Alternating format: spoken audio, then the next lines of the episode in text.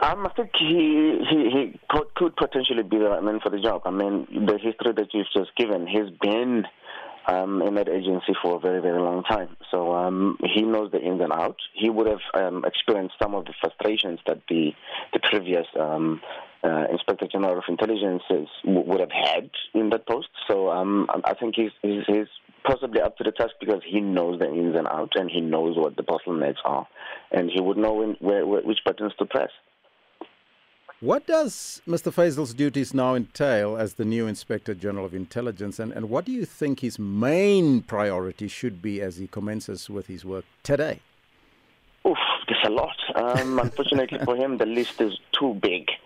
Um, there's been there's been a, a, deliberate hollowing out of the state security agents over the, the past couple of years. Um, that is obvious, and it's in the public discourse now, uh, the public knowledge that uh, there's been a whole lot of mess that's been happening in there. You look at the State Capture Commission, the revelations that came out of there, the high-level panel review, and the revelations that came out of there and the July unrest um, three-man panel that came up with some re- some recommendations as well. So one of the major things would be to reform the state security agency. That would be at the top um, to ensure that all the recommendations that have been made with the different bodies that were were, were, were looking into the, the happenings of the state security agency that are implemented. Second to, to, to that would be ensuring that there is recourse um, for for some of the civil society organizations that were infiltrated by the by the spies of the state security agency, especially by the rogue unit that was established by uh, journalism or the special operations unit. So that that would be another thing to say we're going to hold the spokes accountable because you would know that organizations like the Right to Know, the Must Fall movements, all of those were infiltrated deliberately by the then DG Arthur Fraser, then presenting a very famous report called the Post Report mm. that was detailing how that was done. So is he going to hold those ones accountable? Or are civil society organizations going to lay complaints with him to then pursue that?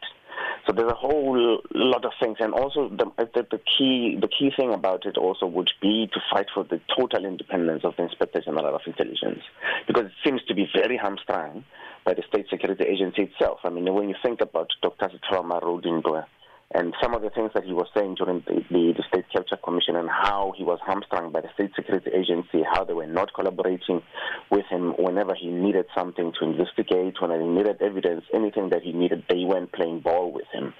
So essentially, it seems to me like the, the Inspector General uh, of Intelligence's office is not yet fully independent, and that would be one of his main tasks as well to ensure that that body is as independent as possible.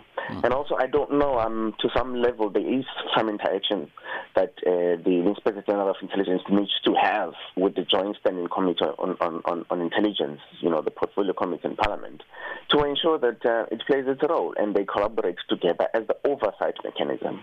Because what we've seen is that the JCI has been completely useless insofar as holding the, the, the, the abuses and the malfeasance that's been happening with the State Security Agency um, and holding anybody accountable. So th- those would be the main, main tasks.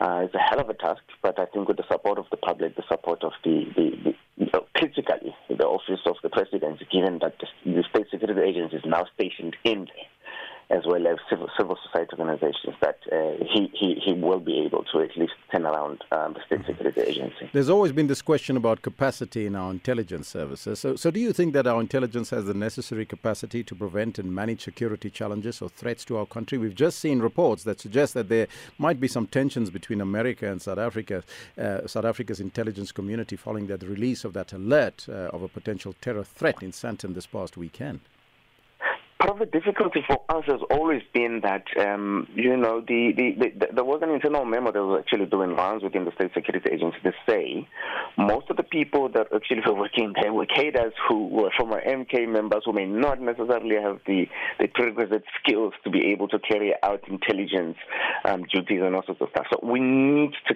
clean the State Security Agency and make sure that we bring in people with the necessary skills and not the skills to actually be spies on behalf of political principals, you know, against adversaries, but to, to, to, to in fact provide a service that is of critical importance, the security of the nation. And, and, and one of the things that had done, that had happened during the, the Jacob Zuma era was that the, the, the amalgamated the foreign and the domestic intelligence uh, into one unit, and that was the biggest mistake that we made because then these bodies couldn't function um, in a in a well coordinated manner, and that's the reason why we, you see with the July unrest that we couldn't even gather the intelligence or anything of that sort, and and and it, it's embarrassing that even with the with the Americans, you know, giving us a, a, a, a terror threat if we had a fully functional, um, you know, foreign foreign uh, uh, unit within the state security agency, they would have been in contact with Americans. It wouldn't have made it into the public like that and actually embarrass us as a state.